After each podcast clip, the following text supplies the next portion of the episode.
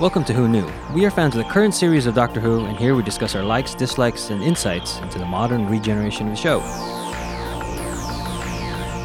Subscribe, review, and listen to us on iTunes and Stitcher, or our YouTube channel, youtube.com slash Podcast. All our episodes are on whoknewpodcast.com. You can leave comments there or email us at whoknewpodcast at gmail.com. We also have an Instagram and Twitter account. Tweet at us at Podcast and find us on Facebook. Hi, this is Eugene. Let's introduce ourselves. Hello, this is Auburn. Hi, this is Kelsey. Hi, this is Frank. Hello, I'm Josh. Hi, I'm Heather. Hi, this is Brian. And now we have the rest of our season six overview. Enjoy. The Impossible Astronaut, Day of the Moon, The Curse of the Black Spot, The Doctor's Wife, The Rebel Flesh, and The Almost People. The Good Man Goes to War. The next episode should be called uh, Clothes Shopping in Germany. okay. This is the one Nazi where fashion. uh, the Doctor returns to Amy and Rory, and then we meet Mels for the first time, and then we go into Nazi-occupied Germany, and there is a Teselecta going around punishing war criminals, and Mels regenerates into River Song as we know her. Yeah. Shellhorn Mels, Shoehorn Mels, Shoehorn Yes, Mels. that's it. Yes. and that has bothered me from the moment I saw the episode for the first time to every rewatch. So I think it's safe to say that's not gonna rectify itself in my soul anytime soon. No. Yeah, and this is I think what I was uh, remembering from like why is there there's a big split or a break between two parts of the season, and this is one where I think it was Auburn that said, "Hey, we had these great ideas about who River Song is. Let's take time during this break to kind of fix it, or just something." It just felt like this is the way to do that. They were able to do it. And I'm not Well- saying that that is fact. I'm just saying that it feels like this is what happened. Total retcon. Yeah. You know, changes the continuity so it works now. Yeah. Right. And it's also another story that seems just there to prop up the Teselecta. Yes. Just like the Rebel Flesh was there to prop up doppelgangers. I think this episode is more about River, and they may have put the Teselecta, they didn't know where to put it in the history of all these different episodes. And they said, oh, this one could work. And they put it in, and they were able to fill it in a lot easier or better seamlessly. Teselecta didn't bother me. It felt very Doctor Who-y to me. Right. Um, I'm o- but yeah, I'm okay with it. It's just how it gets used. ugh, But I did like some of the, you know, banter and the acting and the between River and the Doctor and that whole interplay. So overall, it's a, I like the episode. I didn't like the title like everybody else because it really is not about Hitler at all. Um, however, the one moment that Rory punches Hitler is pretty great. Yeah. I just we could have used more moments like that. oh yeah. More punching Hitler. yes, They ba- they are basically a, this at this point, like we've been saying, they're trying to shove a feature length story into a 40 minute episode all the time. Also, they're dealing with Americans. We don't need that little preamble at the beginning. We need Right. this part fleshed out and explained to us. Yeah. You could argue this is more than feature length. I mean, this is the basis of River's entire existence is that she was trained to kill the doctor. it needed more showing of that. Almost Right. not the first time we meet her, but I, maybe the second time we meet her, she's already in prison. Yeah. Yeah. Like it's it's been the most important thing that they've Yeah. been keeping from us and uh, there's whole movies about about you know sci-fi chicks being trained from birth to be assassins and like Really? And- I haven't seen any of those. no and um we yeah we we don't get any of that Like she she goes to a doctor's office and kills a different doctor, Terminator. Terminator, Sarah This Connor was style. phase one. It's, it's, it's her it's, it's her trigger word, doctor. it's an honorary title. Stop! It's an honorary title. Right. My favorite part of the show is watching her go, watching her becoming unbrainwashed, watching her turn into the river we know in those few scenes where but she it sees- happens so quickly It does happen so quickly, but I think Alex Kingston pulls it off. she does but imagine how beautiful it would have been for Yeah. like a longer character arc like Yeah, I agree.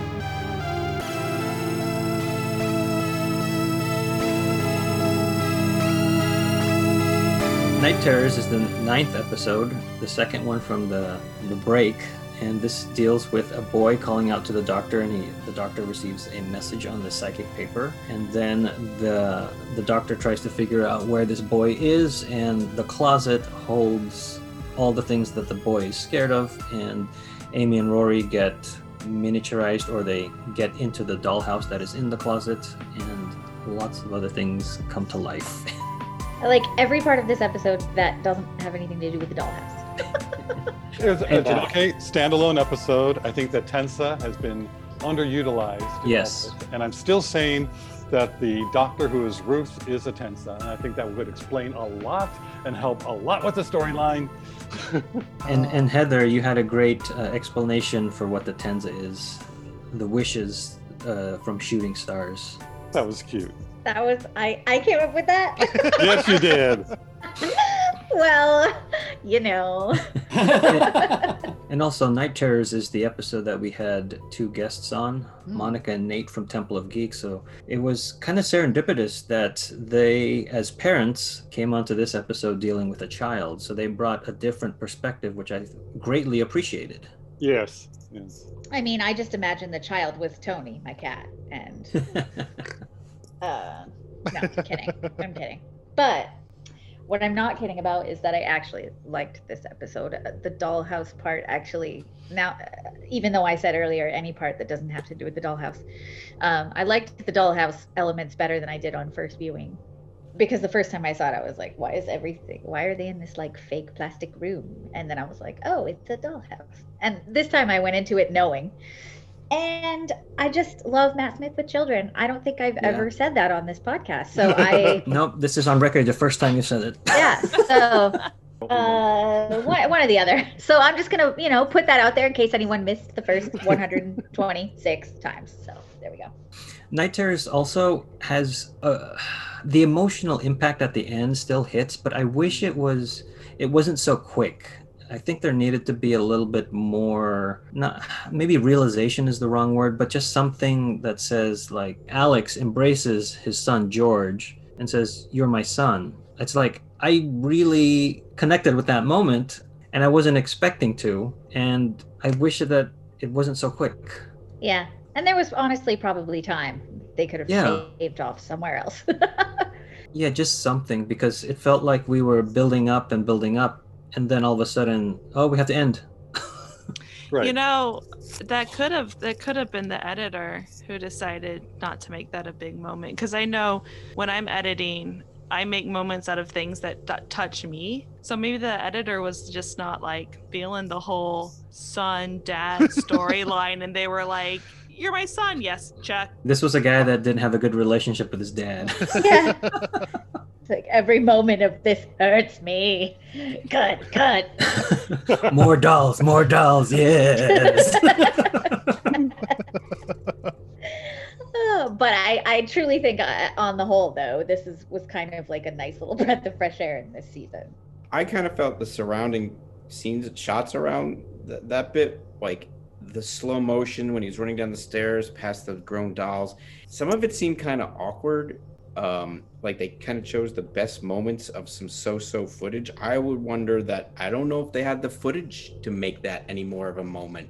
Part of my job as an as an animation director is to create the most interesting looking shot you can by hand and then you do the shot as opposed to pointing a camera somewhere and hoping you get something that looks good. So I saw that shot and I was like, that's what you came up with? But maybe that's just what they could do in the space, the physical space that they had with the cameras, or like maybe in the moment they thought it was great, or they thought like it's gonna be in slow motion, so it's gonna look great. And then they get it back and they watch it in slow motion and they're like, oh, well, this is what we got. And I, and I and I think I'm coming from the the fact that there wasn't a lot of breathing room for me to like take it in.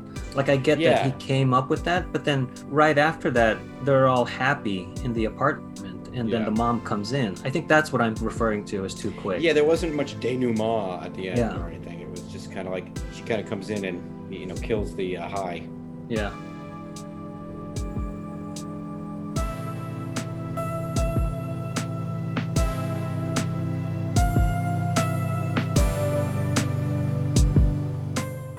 Next episode is The Girl Who Waited. Amy and Rory are taken to the planet Apalapucia by the doctor to kind of have um, a nice day at the beach or a picnic. but it turns out that there's a deadly plague going on, and Amy gets trapped in a different timeline. And the doctor and Rory have to figure out how to get her out of that timeline, but they find her when she's aged 36 years later. This is my favorite episode of the season. I thought, yes, it is a Doctor-lite episode. I wouldn't bring a new person to this because of that. But I think Karen really owned it and shines in a lot of her acting choices. Yeah. Does really Yep. well playing the different timelines. So I really like this episode. Yeah, and I think it was brought up in our discussion of this episode where it's there's nonverbal communication the way that I think it's older Amy in her like makeshift shelter where she has Rory and the you know the saved Amy the the younger Amy I guess we'll say doing The some one great where stuff. um, um, uh, Rory wants the other Amy to hear Amy speaking. Yeah. That one. So he's holding the. Yeah. yeah, then he he lifts it up to see her Mhm. uh, on under the reflection. I just I just like the filmmaking aspect of this episode. There's a lot of great things told to us story wise that is not verbal, and for that I, I, I applaud it for. This is a most improved for me um, because I did not like this episode Mm. uh, before this. So, and I really li- I like it a lot now. So this is my. Uh, is there an acronym for that? Most improved. Most improved is good. I think that's There's Yeah. no, there's no like, there's no MVP type acronym. That's what I was trying to think of. Okay. I. H. stop, stop, stop. I- Did we talk about originally when we went over this episode that it's the second instance of a second Amy dying physically to sacrifice for the actual Amy? We I think we what might was have the first one? no, the doppelganger. The ganger. ganger. The ganger. Oh. The, it's there's a motif of two Amy's, one going away so the other one can be. Well, the other motif is waiting. Yeah. Yeah, that's that's yeah. The that- Ponds have this whole thing about death. Yeah, they Yeah. really. They, they like revisiting it. But going back to the Doppler, did old Amy ever exist? That's the same thing with the doppelgangers. You're saying that they never became sentient because of this, so they didn't kill off the race. This is the same thing. Old Amy did exist. They remember her, so she existed, but she never really existed in this timeline Really because they existed. saved her. I think So that falls under timey wimey wibbly wobbly Yeah. uh, logic. But yeah, that that is the thing. Like, what makes someone like once they're gone? And this one I'm okay with because it's done in that timey-wimey feel. yeah, The other one, they put too much emphasis on things. But this one, I get it, whether, and I'm still sad about it. And I'm still happy that they remember her so she did exist yeah. because of the memory. And always, people still live on in your memory. And that's important. So I like, I really like this episode. I said in the episode, this is where I was getting tired of Moffat motifs. I was tired of waiting. You know, they're always waiting. If it's not one of them waiting, it's the other one waiting. And to That's me, love. huh? That's love. Okay, then I'm not going to say what I was going to say next. but it's just kind of like you love someone that you put yourself through such torture. Like Rory waited 2,000 years to protect Amy because he loved her so much. Um, But Amy, did not wait A- this. Amelia waited for the doctor to get so that she could have adventures. It's like put. It's like you're you're putting your characters through a, a, a bit of hell. Um, and it works a little bit. It definitely works in Rory in the 2,000 years. But what a freaking nightmare if you think about it. That's that's 2,000 years of torture. And he just keeps doing it. And and I'm it's like stop it. Stop making these this sort of bad thing happen to your characters. I just don't like it. Everyone knows suffering is sexy. Okay. I don't know. I think it's just SIS. well, New it is fragrance dramatic. by Calvin Klein. it is it is drama i mean you know conflict and, and that kind of stuff is drama but the same drama gets old Yeah, it- It's he repetitive. does it i mean he does it he actually does it one more time that i can think of right now which is the worst example You froze. Oh, i froze that My is a bad. bad example. Yeah, now you're back. We were we were waiting. you were waiting we Um, waited for 26 years. Yeah, it's 30 years later. We remember it all. hey it's not so bad from this point of view um, no uh, what i was saying was he does it again in a future episode with a future doctor and it's horrible to me it's like i can't watch that episode because it's too much of a nightmare Oh my god, I love that episode. I can't wait till we get to it now. Everybody, everybody, loves loves, it, that yeah. episode. It is people just fawn over that episode. I don't even want to watch it again for the podcast. But that's Well, it's a just few me. seasons down the road. It's just me though, and so it's like I'm tired of the wa- me personally. I'm tired of the waiting motif. Moffat wants to hurt Amy and Rory. Yes, He just wants to hurt them. The whole house was separating them in the TARDIS, and again waiting because he's old. Rory's old, and then, you know, all that. it is kind of funny though because I don't mind Rory waiting, but I do mind Amy waiting because Rory waits in the Doctor's Wife, and it's like, oh, that's okay. No, no, no. That's still just torturing those two. It's That's what he wants torture, yes, but it's like, oh, but it's in a good episode. I, I like it. Okay. Waiting, by definition, has to do with time, and that's what the whole show is. It's a time traveler. So everything, it's like every facet of time gets touched upon within the series. But That's that's another point. thing with the time travel show. Why have them wait the, the whole three Exactly. months looking for River? Only because in reality, three months happened. But why did the doctor not pop back sooner? You know, Why did Madame de Pompadour have to die before Exactly. we go back to see her? Also written by Steven Moffat. Ah! Oh, Ah! oh. I think I think the thing that most annoys me about that is it pushes me into now I'm in the majority of episodes I like where they wait. You've ruined my world. Uh, Brian, I think you're totally justified though, because one of the reasons that you don't like it, I think, is because it's been abused. yeah. It's been abused. That's a great. So great. your yes. your point is not that you don't like the concept; it's that you don't like the abuse and overuse of the concept, which then detracts from the importance of the Yep. concept to begin with. Yeah. Perfect. Thank you for coming to my TED Talk. I used to watch the show Vampire Diaries when it first came out. You know, angsty vampires in high school, obviously. Hot guys. And but the problem is is that everyone kept dying and coming back to life. And I was like, I don't even care if you die anymore because I'm probably going to see you in 10 minutes anyway. And it's like how can you take away the the the emotional value of death? You've mm. essentially taken away the importance of anything. The only So- stakes Great were the ones through their hearts. Ooh. Stealing my jokes. Yeah. At, at least it was in the same vein. Oh. No, sorry. I'm going to give you that one. Well done. Well, it's an interesting thing story wise if you think about like a lot of what a lot of serials do, like even James Bond, like you can't change a character too much. You can't have a you have to have a character arc, but if the character changes too much, they're no longer that character and you can't make a serialized thing. So how do you keep James Bond a, a, a cocky womanizer if if, if in by the end of the movie he's not a cocky womanizer anymore? Where do you where do you go from there? So if if the conceit of Rory and Amy is that they both wait if that's who they are, you know, take that away and who do you have? I, I don't think it's as warranted as it's placed upon in this regard. But I could see it happening like if Moffat's like, that's who these characters are. They're just achingly waiting throughout their entire existence. So that's what he puts on like every piece of story. I'm not condoning it. I'm just kind of analyzing it. I'm not condoning this Oh, no. behavior. I'm good. That was good.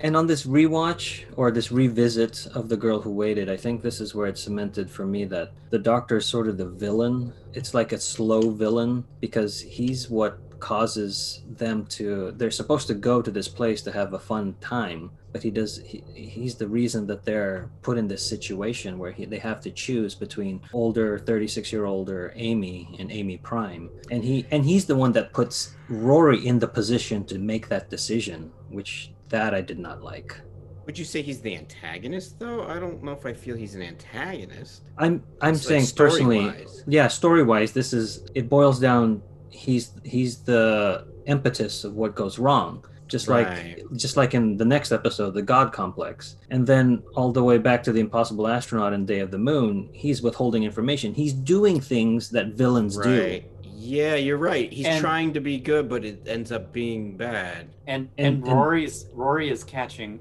catching on to this. yeah Because that's what you're saying. This is like the end of the Ponds character arc because Rory at least has reached his point where it's like, I don't want to do this anymore. You're Yeah. this is not good. It, it's Yeah. it's the class of the path to y- y- you know um, The road to to hell is, is is the road to hell is paved with good intentions. Like yeah. he's he's sort of some of his tenth Doctor is coming through where he thinks he's so uh uh not perfect, but like he thinks he can always win that he just barrels forward and then steps in it. And that's why I wanted that falling down moment where he's like, "Oh, I'm I have good intentions, but they're coming out negatively."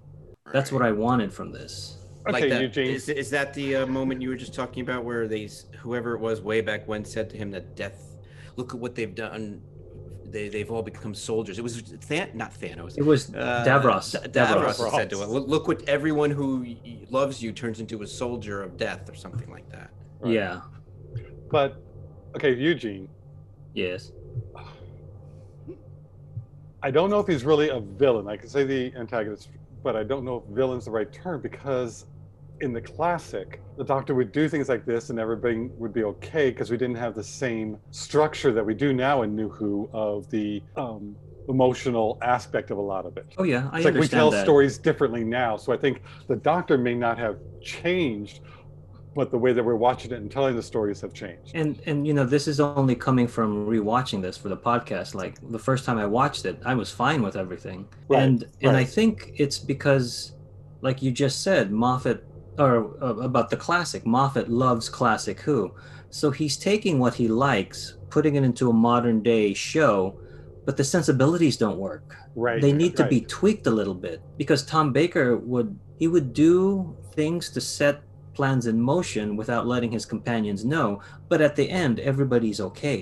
Yeah, the This- Doctor causes problems. watching these and being analytical and why and you know I really wanted to know and look inside why I don't like season 6 as much why I don't crack open this DVD why it's like very pristine in my collection. And this podcast has helped me kind of figure out why person I personally don't like these things in season 6 with him and Amy, there's something ingrained in there because he keeps coming back to Amy, you know, because mm. she's Amy. You know, he comes back again after this. It just sort of that you know they cross the line with some of that, and that's why I think you're totally right, Eugene, in that it's not the same sensibility. It's not the way you're telling the story now. That needs to be altered if you're going to keep Yep. that type of doctor Yeah. going forward. It's the difference. Like the, the villain argument is that's the difference between a villain and an antagonist. Is a villain can mostly always be the antagonist, but an antagonist isn't always a villain. yeah This has been said many times. I didn't make this up. Uh, that Thanos is the protagonist of en- of of of um, not Endgame of uh, Infinity Infinity War. Because you find out the begin, he's he opens the movie with "This is my goal." It's difficult, and he ends the movie with spoiler alert: five, six, seven, eight. Uh, he he gets he accomplishes his goal. I thought you were trying to do a dance number Dance number. Yeah, I know. I know. Five, six, and I seven. want to count to ten. He's going to start singing. That's the first thing that popped into my head. I should have got Hello, 10, my 9, 8. honey. Hello, my darling. Hello, my. There you go. Spoilers. But but thinking about what you're saying, Eugene, I, I like taking the moment. This is sort of the the, the pinnacle of, of that, where I think that's what happens with Matt Smith, kind of rippling back even earlier. Like he kind of, in trying to help, he makes things worse some a lot of the time. yeah Uh, Yeah. I, I enjoy it. I don't think it's bad, but it's it, it's an interesting take, and this this episode is sort of the pinnacle of that. and to go back to falling down that's what i need so that i can still have my hero because he goes Right. i'm doing these things i thought i was helping but it turned out negatively i'm not the bad guy i you know what i mean like that's the Yeah. thing that happens in falling down that i want to have happen with the 11th Well, doctor As our old friend Arlene would say, that ain't never gonna happen with the Doctor. yeah that's why i He's, have my nev- fan he's never going to accept that. What's that? Your fan fiction? it's uh five volumes high now Right. uh so but that he he it, but uh, yeah to your to your point eugene and to the point of this episode he learns a little bit because at the end of the episode he says goodbye to amy and rory and is like you shouldn't travel with me anymore it is Right. not it is not good for Is you this- is, uh, that's the next the god episode Next complex episode. Ne- That's next what we're, we're episode about to do. we're the on doc- the god complex We're on I Girl Who. Waited. No, we're not. Girl who oh waited Girl. You really want to get through these episodes. I know. okay sorry so but You're like the Minotaur waited for. the doc we see the doctor does learn something because then in the god com- complex the way it ends with him dropping them off But does he learn though? Because the Minotaur gives him that message of death will follow you or something, and Right. he's like, "What?" So to me, again, it's not that falling down moment that I want. Yeah.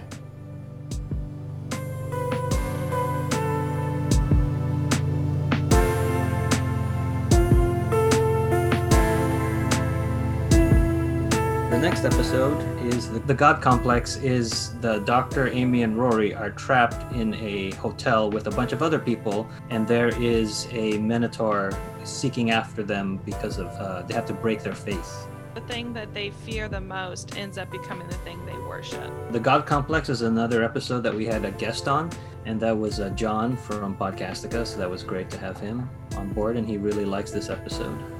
It is a good episode. I just wish they went deeper in reflection of what the theme was, what they're trying to say about Yeah. faith, religion. Yeah, and the end is also kind the of a fish. throwaway. I wanted a little bit more explanation of that. Yeah. But like we said on our review of the episode, it is great writing to delve into giving three dimensional characters in such a short period of time where you get these people and they're fleshed out, which is really nice. Where a lot of the Yeah. other ones, they're more one dimensional things. And that's one thing with The Good Man Goes to War. A lot of those characters were one dimensional, you know, the, the gay couple and even the one who wrote the Lorna, Thief. Lorna Bucket. So yeah, so it's just sort of this showed some great techniques in filmmaking. Yeah, it was it was amazing that that was a problem I had with the Good Man Goes to War, and then in the God Complex, like, oh, you fixed that. That's Mhm. Yeah. that's amazing. You took my advice. Yeah. episode. It's interesting because Frank and I were watching another review of this episode, and the person pointed out something that I never noticed before, but it is such a profound change that I do think it's affected Doctor Who ever since. And that is when he gives Rory and Amy the house, this is the last time he has a full time companion, at least until Bill with the 13th Doctor. And you could even make a case that Bill was part time as well. For the rest of the series, it's, oh, Doctor, you've been gone for a few months. Let's have an adventure.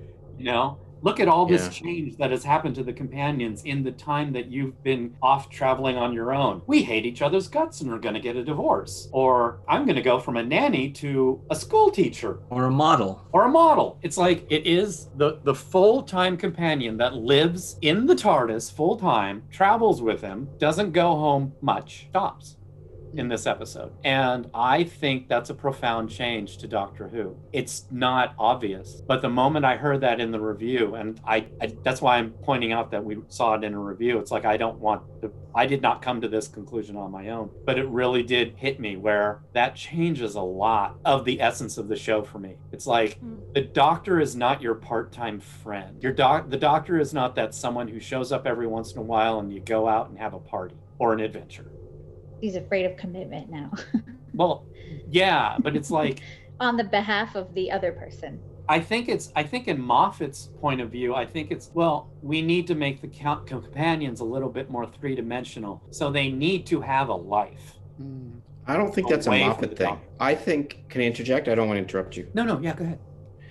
I agree with you, but I think that starts to come from the the, the time that this series, the things that you're talking about, happened in, in our in IRL in, in in real life, where um, the idea of a companion diminishes that role, and they wanted the audience to have more three dimensional characters to relate to. Plus, the fact Doctor Who started to become even more a worldwide phenomenon, not a British phenomenon, and less relatable. Like now, it's just like, do we accept this goofy guy in our in our hearts and our TVs? Now that we have to convince the world. Well, how are we going to do that? We got to make sure everyone else is uh, is you know the CW was Grounded. really big. Yeah, like the CW is becoming like one of the biggest networks for, for American television at least. So if you think about what was going on with Clara and what was the guy's name? I don't know, whatever. like, Danny uh, like it, it- it was a lot Danny. of Danny. It was a lot of emotional drama that had nothing to do with the car with the doctor. And he would come in, and so he was basically Fonzie. He was the guest star, Exactly. He's Um, secondary. right? And I think that that probably came more from, hey, we got to make sure that people watch keep watching this show. So what can we do so these companions aren't just companions? Because no one's a companion.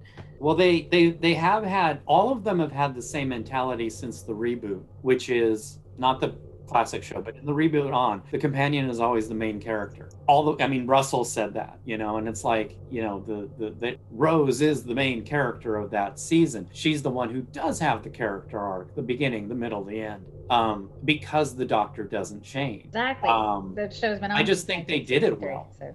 They just did it better, and that from the moment you like officially made it that these companions are part time, that time passes a lot and things can change. Um, I think that really does affect it definitely affects the relationship of the car- companions with the doctor, which to me is another thing that gets old. You know, it really does get old. Like some of it's great. Like there's in, in one episode, Amy says to the doctor, We think it's 10 years. We don't know, but we think it's 10 years that we have traveled with you. Because our friends are actually saying we look older than we should. Um, but their friends are seeing them. They're, you know, um, and you could even go. It's like I'd love to be able to figure out when that part-timeness, if it has ever stopped, because even with the Thirteenth Doctor, her companions are getting into trouble for being away with their normal lives, and it's like I can get that point in this day and age. We want more contact with Earth. You know, we live in a we we live in a society where it is so commu- easy to communicate with anybody on the planet. So why wouldn't it be you'd be so easily able to visit people on Earth? But it fundamentally changes the show. I think it's it's difficult to write, and I think the Russell era did it, and this era it's the beginning of strains. I think one of the reasons Russell did it better or differently, and why we think it worked, was because their family, friends, acquaintances were accepted into the story. Well, no, I mean, if you think about it, the I think the difference is is that the families and the friends back on Earth are still and always are supplementary characters. I think the only one that would ever really cross that line is Wilf. Um, but like Jackie, you know, Jackie's a great character and has a character arc, which is fantastic, but she's still always secondary and supplementary. They no, but uh, but also That's the see. My thing is, is is what I'm what I'm saying is I'm not looking at it from because I think I said it wrong. It's not a story point. There is no like main non-supplementary character with Rory and Amy. That I said that wrong. It's Rory and Amy or Rose never goes home to Jackie and stays for six months. Not even after Rose has disappeared for a full year. Even at the end of that episode, she still gets into the TARDIS a day later and leaves because the full-time story of this show is a character that travels with the doctor whereas amy and rory reach that point where it's like we don't need to travel with you all the time so he will come back and be like it's been three months i think this is for me it is one of the things i have one more which i'll say at the end but for me this is one of those things it is a good point.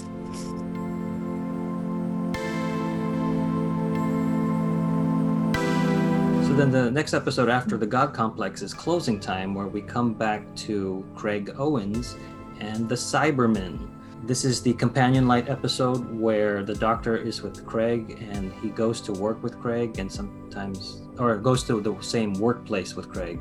And Craig has to deal with being alone with his uh, new baby, Alfie, while Sophie is away on a trip.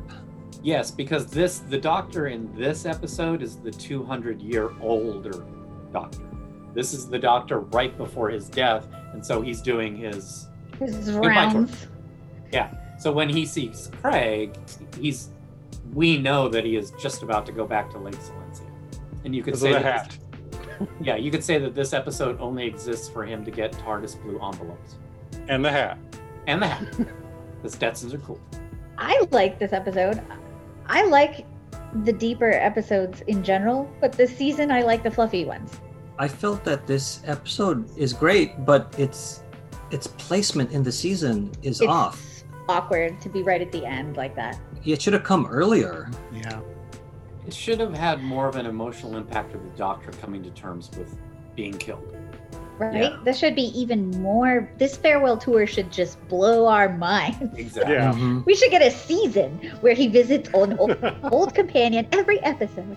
When we did our episode and we were talking about the next episode being the last of the season, we're like, this this is it? It was just odd to be like, this is the second to last episode.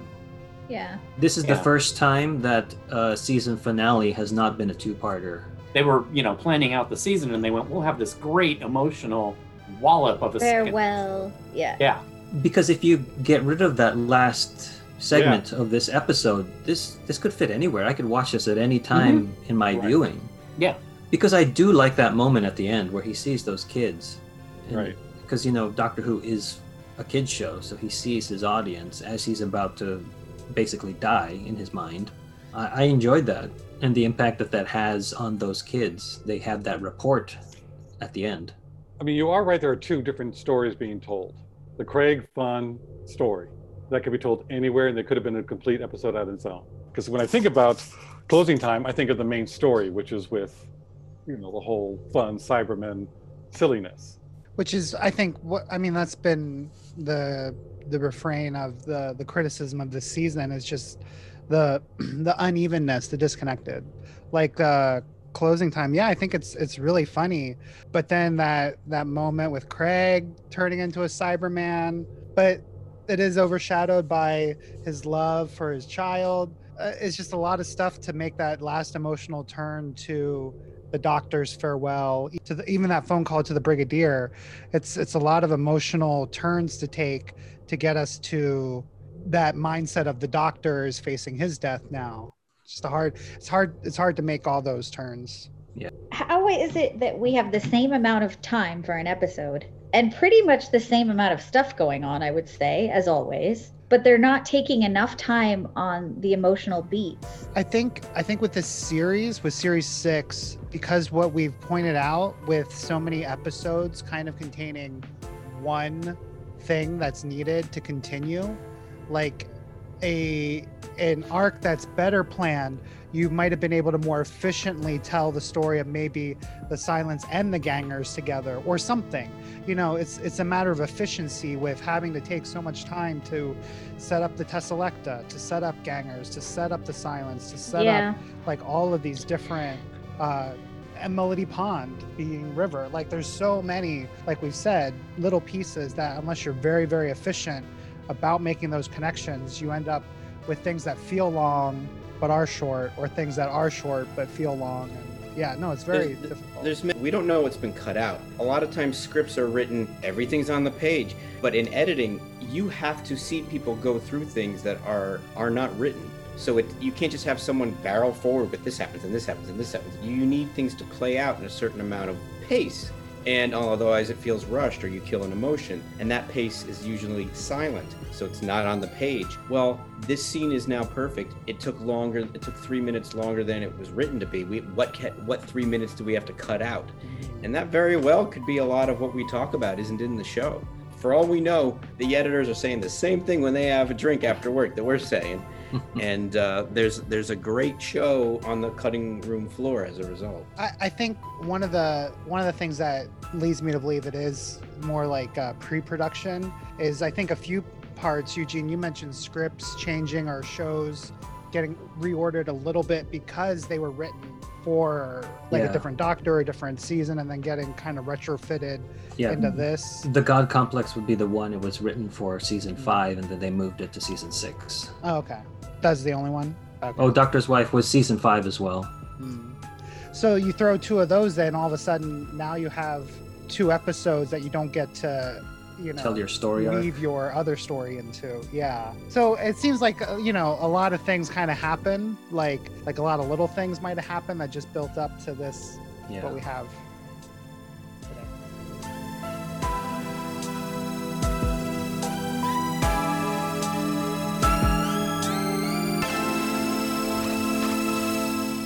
So the last episode in season six is the wedding of River Song, and this is where time has gone crazy and everything is happening at once. The Doctor gets, uh, sorry, uh, yeah, that's it. I mean, there's not, there's, there's just too much going on.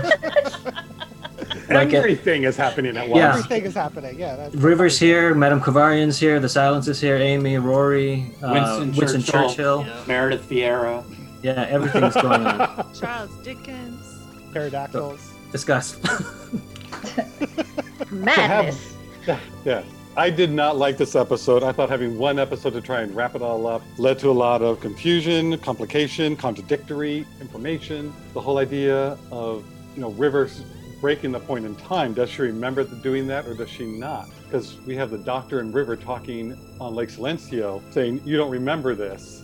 You know moment because Mm. the other river on the sand doesn't remember it. But then later on, she's talking to Amy, going, It was really hard to lie and say I didn't know anything. So she does remember it, but then she didn't act that way in the first episode. The way the character acted was she didn't know this. She slapped the doctor, going, What are you doing? You know, so it, it's changing and retroconning too many things to try and fit it all in. We learn in this that the silence isn't the silence. That was last Yeah. season, first episode, the silence will fall. And then like this first episode of this season, so that's the silence. That's what we were waiting a whole season for. No. He just says, no, the whole silence's fault is the doctor not trying to give away the secret. So There the silence be- has to well- fall to stop it. That's what they It's fu- they say that in this. So, so then what are the other silence? Why did we even bring them in? It's just so It's just a coincidence. There's just two bad guys with the name of Silence. It's not a Well, the- coincidence. well, the bad a- guy of silence We're tricking then- you. We're oh, tricking know. you. It's not leading Well- you down a path. It's not putting in little Easter eggs for you to find in the second viewing of it. It's Of we're going to trick you again knowingly. And that's What what, I the want. odds? maybe not so much maybe- trick, but we're gonna change it. This is where It's even this is where worse. it's kind of. I think that's even worse. the, the the the the writing of the season got out of control and they suddenly had they were suddenly in a hole that was too di- too deep for them to to to dig out of and it, it could also be you know each episode of the season seemed okay but it was when they looked at the season as a whole starting to write the finale Swiss you cheese. see the problem you see that it's like wow we really did not uh, make an easy way out It's Swiss cheese. You can see all the holes when they finally put it all together. yeah And it's now two. It's now two seasons, and we still don't know why the TARDIS blew up. Come on, Right. Moffat. Wait, are we ever gonna find that out? In a Yeah, throwaway line. We do. I really liked that twist in this episode. I liked the twist that like, oh no, the silence aren't the cr- the aliens in suits. The silence is the doctor's death. And I liked that being the twist. And I think that I was okay with that being the twist because they had already changed who the silence were from the first from episode from season 5. It got changed at the beginning of season 6. So I'm like, "Oh, okay. Throw How it off." it change? It well, it became no the monsters. Right? It's no But longer what was a it race. before then? The, the silence isn't a race. They're Well, we didn't. I guess we didn't know what the silence were going to be. It was just like Right. the silence will fall, Mhm. Right. and then we're introduced to a, a race called the silence. And to me, that's where it changes. It goes, we're now Okay. explaining what we have from last season. You've waited a season.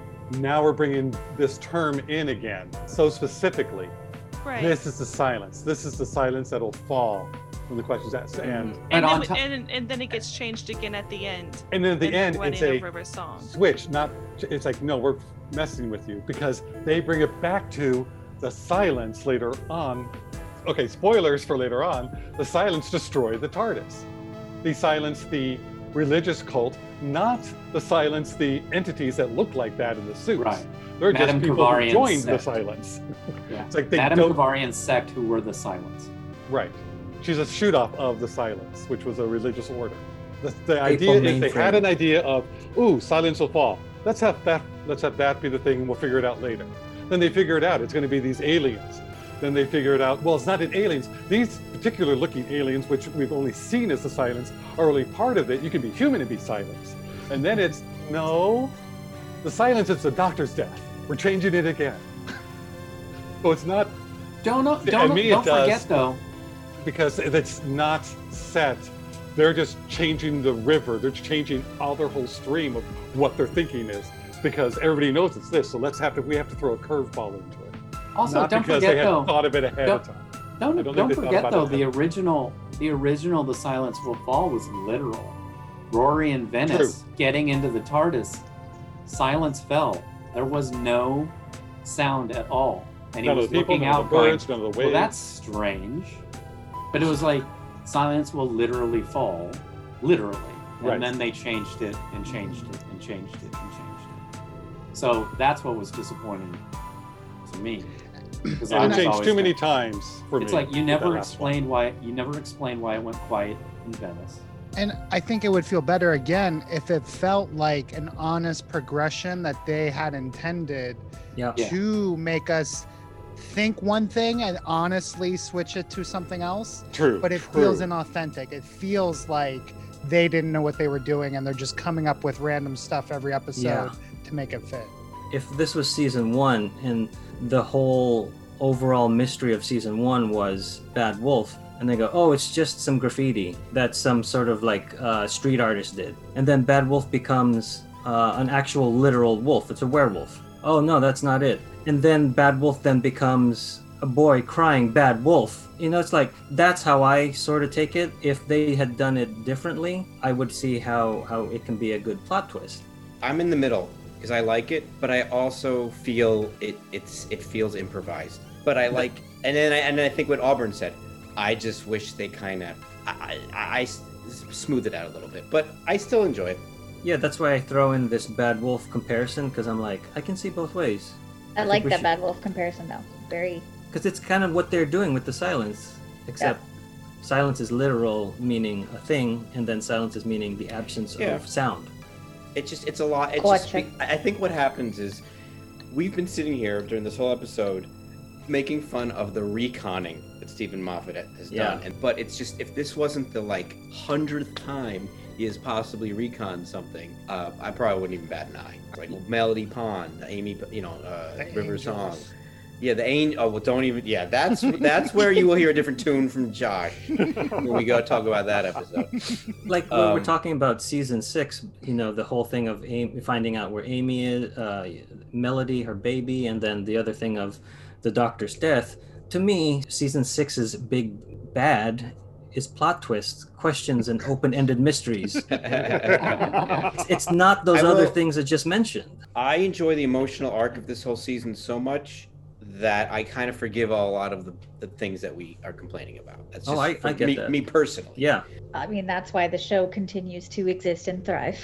Yes. yeah. a lot of people are willing to forgive a lot. Mhm. The emotional arc and a lot of the cool fun stuff. But yeah. because we do like the show at the core. Yeah. And ultimately a lot of people might not have even thought about most of this stuff because Yeah. that's not the Yeah. purpose of watching the show. That's the purpose of having a podcast about watching Yes. the show. And dissecting every little bit. And as someone who, you know, like I've said before, uh, this this series didn't really like grab me the first time watching through it, but I've enjoyed it much more rewatching it again for this because now I know kind of more what to expect and I can enjoy, you know, the things that are enjoyable in each episode. For sure. So if anyone didn't like series six or season six at the time or hasn't, you know, revisited it in a while, give it a second chance because, um, you know, it's not too bad. the last point that I want and wanted to make earlier, and it is more of a what does season six mean to all of Doctor Who? Um, to me, well, you know, one of the things is companions become part time. Um, it becomes a little bit too American, and then the last one for me personally is this is the beginning where things start to change where I don't like a lot of the characters.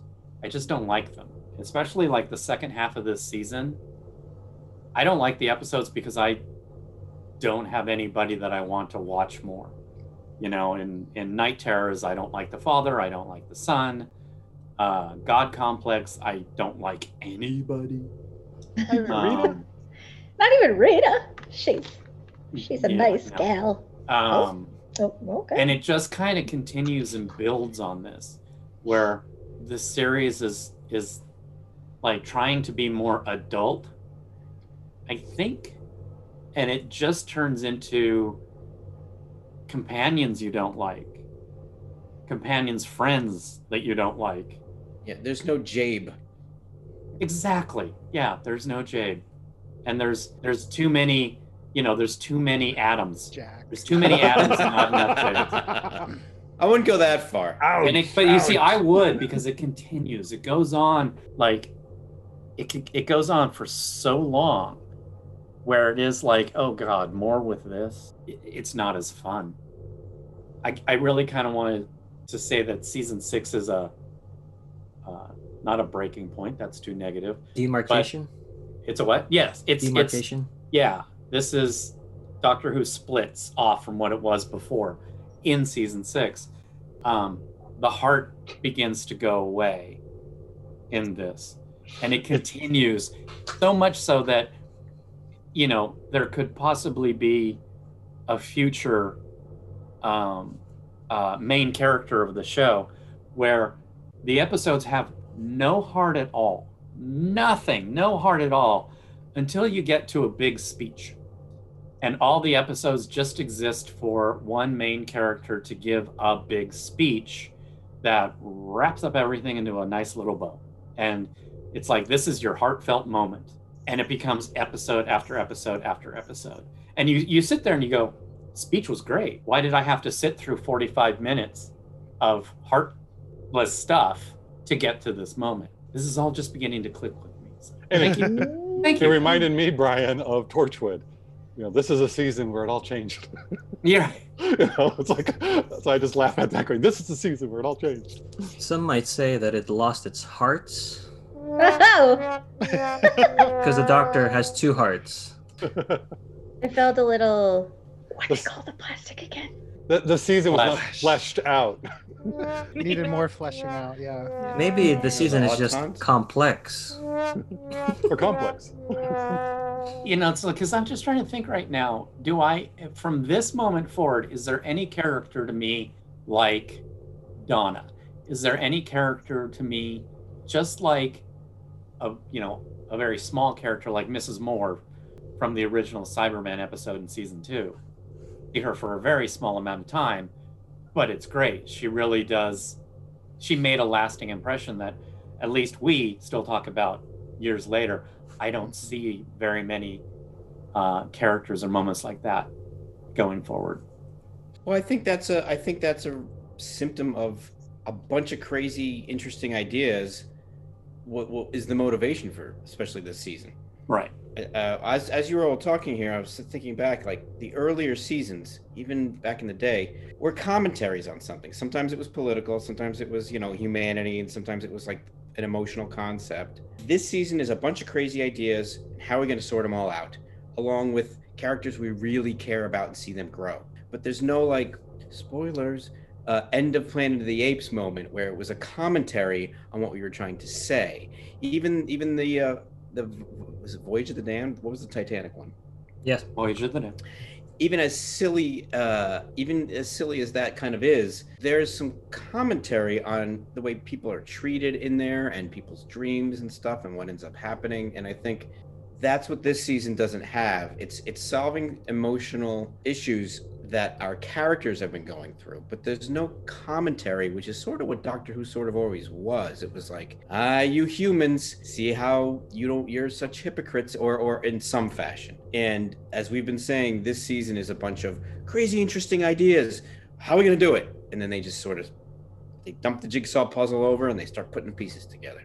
And then they get bored with the puzzle and they move And on they- to a yeah. new puzzle. Mhm. And then they're like, oh, these are a lot of pieces. do we need all of them? Let's Ooh. smooth those out. but but that's the thing you know i think of like uh what am i uh oh gosh was it what, when it's just the Tennant one when he's on the in, in the shuttle Midnight. midnight like people the way you people the way you treat people and uh you know being paranoid and uh, you know is it you or is it them it's it's it's very twilight zone and rod serling or sterling which is it i always forget Serling. uh, uh, Rod Serling. Yeah, Rod Serling, where there's an ironic point to this story, and this season doesn't, except for the Flesh, which they didn't end up doing well. Uh, except for that storyline, this season didn't really have any of that. It was very self-referential. I think um, not only good science fiction, but good storytelling tries to do that, Josh. And yeah, that is. Yeah. I think you nailed it. Like, there's not really, like, what are the takeaways from this season that you know a child should under not understand, but a child should at the end of it, you know, you that should be kind of deep down. Like that's the power of story is to put those moral tales into your head so that when you face a decision later you know you have those uh, that background to rely on to help you make a moral decision because Yeah. you know the doctor would do this or you know Right, that right. like in that situation my heroes chose goodness chose love chose you know not oppression um, yeah, even our. I'm sorry. no, no, no. So I, I'm just I, you. You really nailed it, Josh, for this season. Like that is what's missing Yeah. is like this connection to the deeper stories. And the bigger question. Yeah. Yeah, even even our favorite episode where we have the two Amy's, uh, the older Amy and the younger Amy. That's one of my favorite episodes from the season. But we don't feel good at the end of that. We don't feel good with the outcome, even though the outcome was a positive outcome. So, whereas when you see this, the, the centurion who waited 2,000 years, like that's burned into my brain that that story you, you, know it's such a ro- romantic story or you know some of the other things where, where the doctor says you know every for everybody lives what was the quote from season one um empty child Dr. Dances. Yeah. For yeah when he's dancing for once everyone lives like just just that's the, the theme or when he sacrifices himself or rose does like you said like my hero like i learned this moral tale from the doctor did this even though it might have been a screwy way to get around it Mhm. um, and even though I said a few minutes ago that the emotional core of the season I love, it's because of the it's because I've I'm in love with the characters. It, Yeah, when and I, I, know, think yeah, and I think I'm that sort of goes with what I've been saying. This is the loss of our hero because there's no morals to be gained from the season.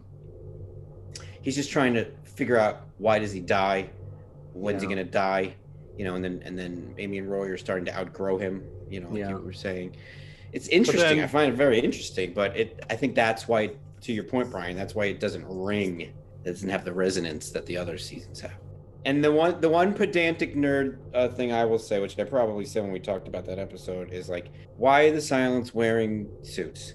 like, just why? Why I mean, is that they look thing? very handsome. They do Okay, look so good. no They complaints look over dapper. here. Yeah, They're Because the they silence, rated a men in black. They Exactly. rated a Men in Black uh, facility. Because they look good in them. They make them look good. Eh. All the girls go crazy for a sharp dress silence. Okay. watching these, you know, the whole season, I like certain episodes more. I like a lot of things more than I did before. Seeing it again with fresh eyes after years, so that I think hopefully you'll appreciate some more of the episodes coming up that we're going to be doing.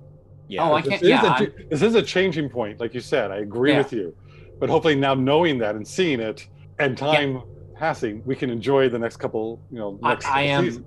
I am hoping for that. Okay. I'm not desperate. I mean, I don't think. I think it will happen. Like I'm not. You know, it's like, oh yeah, God, I hope it happens. No, I'm not really doing it that way. I do feel that watching future episodes because now I really like the Eleventh Doctor way more I, than I did this time, this go around than the first go around. I mean, Right. I really liked the Doctor by this point, but now you know I'm watching a totally crazy episode, uh, Wedding of River Song, where it's just crazy and going. That's like the best Doctor moment you know, there's just little moments where it's like he's the perfect doctor. So I'm Right. kind of hoping that that helps me carry forward. Brian, these words from your lips, they're so they're so beautiful. Brian's just a Tenza. Don't. No, we replaced my him. dream dust. He's okay. I, I will say, even, even though I met on my big dissertation before off of what you just said, those are much simpler stories. This show's been on a long time. Uh, it, it, it just makes sense that they kind of had to expand and, and, and grow beyond it, figure out, because you can only do the same note so much. So I'm not saying I this is a good answer for, for what they should have done. Uh, more just an observation of what That's happened. what I'm saying about that one-upsman thing. yeah. Mhm. Yeah, yeah. How do you? A lot of shows die that way. Yeah. Jumping the shark. Yeah. Yeah, It is weird because I, I've like this discussion that we've had for almost three and a half hours is um, it's kind of like Moffat. He was a kid in a candy shop, but when if you're a kid in a candy shop and you get every piece of candy, you're gonna have a tummy ache by the end of it. So it's like some of these ideas needed to be left somewhere else. Doctor Who season six. Woulda, coulda, shoulda. Woulda, coulda, shoulda, didn't. Yeah. So that wraps up season six. Stay safe. Thanks for listening, and we will see you next time when the future becomes the present. You've just listened to an episode of Who Knew. Our wonderful theme music is by Michael Grady, Find him on Facebook at The Universe Explodes. and we have additional music by Daniel Paggio. All our episodes are engineered by Auburn. You can find him at albertbinkley.com.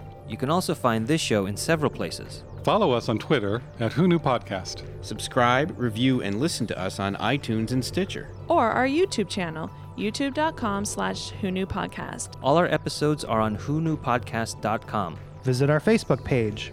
Please leave comments, reviews, and click like to help support Who Knew Podcast. To listen to our show on your Amazon Echo device, enable the AnyPod podcast skill. Ask AnyPod to play the Who Knew podcast. This podcast is inspired by Doctor Who. the longest running sci fi show in history. And especially the revival, spearheaded by Russell T Davies, Thanks to Russell, Sydney Newman. Verity Lambert, Ron Grainer, Delia Derbyshire. and all those involved in the adventures of our favorite Time Lord. your work continues to inspire and entertain.